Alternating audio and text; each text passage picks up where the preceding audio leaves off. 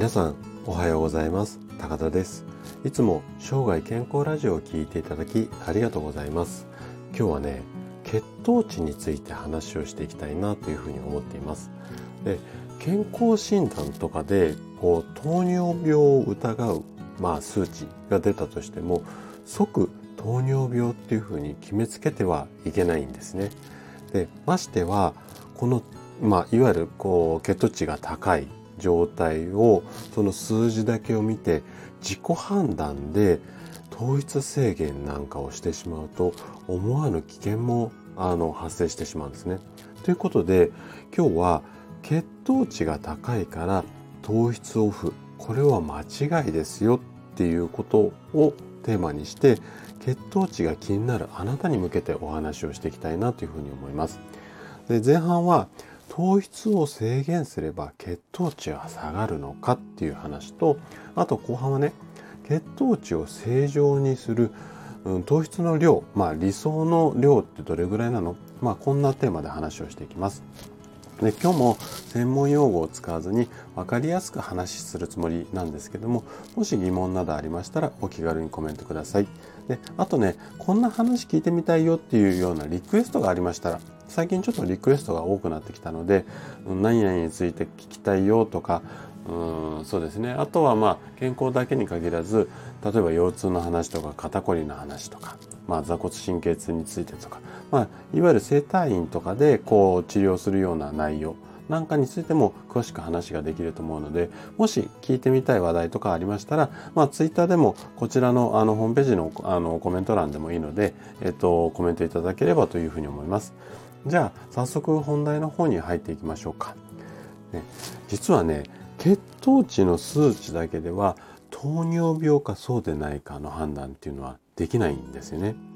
じゃあまずどんな数字が出たら糖尿病っていうふうに判断されるかこの辺りからちょっと見ていきたいなというふうに思うんですけどもでもしお手元にねあの健康診断の結果とかがあったらそれをちょっと見ていただければというふうに思うんですけども空腹時の血糖値っていう項目があると思うんですよね。ここが 126mg パーデシリットル。ちょっと単位はね、難しいので、数字だけ126以上で、かつ過去1ヶ月から2ヶ月のヘモグロビン A1C っていうところがこれこれも項目あると思うんですけどねここが6.5%以上でこの2つがあって糖尿病かもしれないよっていうふうに判断されるんですね。で先ほどの空腹時血糖ね100の126以上が、うんとあ血、糖尿病だよっていうふうに言ったんですけどもここが110以上126未満110から126の間っていうのはこれね糖尿病か糖尿病じゃないかの境界線だっていうふうに言われています。ね、これが一応基本的な定義っていうか指標になっているんですけどもただねこの空腹時血糖が130以上でもその後症状が悪化しない人だとかあとはこの110から126の境界線のところに数字はあるんだけれどもそこから全然こう上がったり下がったりしないっていう方も非常に多いんですよ。これがね現場での現実なんですよ。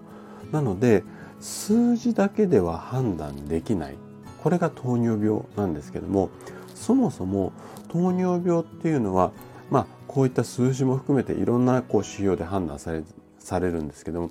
どういった基準で判断されるのかこの辺りをちょっと話をしていきたいと思うんですけどもで、まあ、細かいことはさておいて一言で言ってしまうと糖尿病っていうのは将来合併症を引き起こすかどうかその可能性が高いかどうかで判断されるんですよ。なので先ほどの基準の数字血糖値の数字ねが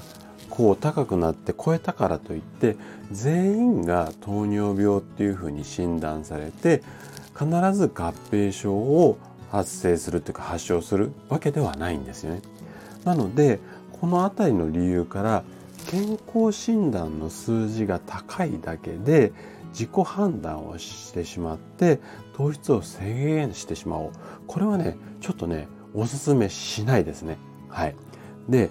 これで例えば自己判断で無理に極端な糖質制限をしてしまうことによってかえって健康を損ねてしまうようなケース。これもね非常に多く報告されているのでこの辺りはねちょっと注意が必要ですね。はい。じゃあどのぐらいの血糖値っていうかまあいわゆる糖質ですよね。1日に摂取できる糖質の量っていうのはどれぐらいがいいのかっていうことをちょっと後半話をしていきたいなというふうに思うんですけども。で一応ねここで考えられる、まあ、定義っていうか、まあ、糖質にか、うん、ついての量なんですけども。うんとまあいろんな考え方あるんですが1日 50g 程度は最低取ってください。はい、で本当あの糖質に関してはねえ、ー、といろんな考え方とか説っていうのがあってネットを検索すると、まあ、いろんな意見が出てきます。で皆さん結構迷われることが多いんですけれどもで今 50g ってお話をしたんですがお医者さんでもね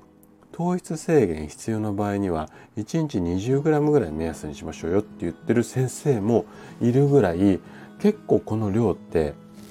あの人によってっていうか考え方が違うケースが多いんですよね。で体格とか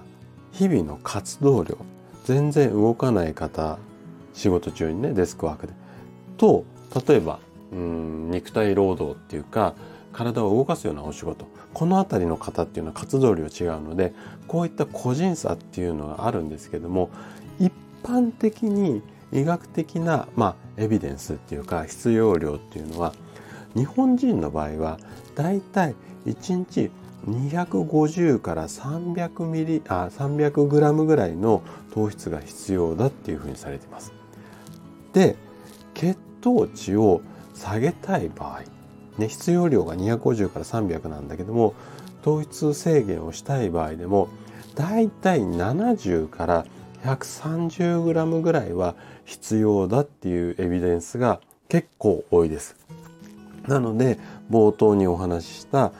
これ以上絞ったとしてもやっぱり50を下回ってしまうと必要量から極端に少ないので、まあ、糖質自体はあの少なくなるので血糖値のあたりの数字っていうのは変わってくるかもしれないんですけども他の栄養バランスっていうのに影響を与える可能性があるので最低でも 50g 以上まあ目安としては 100g ぐらいあってもいいかなっていうふうに個人差があ個人的には思っています。なので、まあ、うん、50から 100g ぐらいっていうふうに、まあ、イメージしてもらってもいいかなって、あくまでこれ個人的な、私の個人的な意見ですけどね、思います。はい。で、血糖値だとか糖質、これね、結構奥深いっていうか、まあ複雑で分かりづらい部分もあるので、今日はこの辺りをさらっと話をしたんですけどもまた改めてちょっと角度を変えて詳しく話していきたいなというふうに思います。はい。ということで今回は血糖値についてお話をさせていただきました。最後まで聞いていただいたあなたがですね正しい糖質に関する知識これを持つことで確実に健康に近づくことができます人生100年時代この長寿の時代をですね楽しく過ごすためには健康はとっても大切になります是非血糖値を上手にコントロールしながら生涯健康を目指していただけたら嬉しいです。それでは今日も素敵な一日をお過ごしください。最後まで聞いていただきありがとうございました。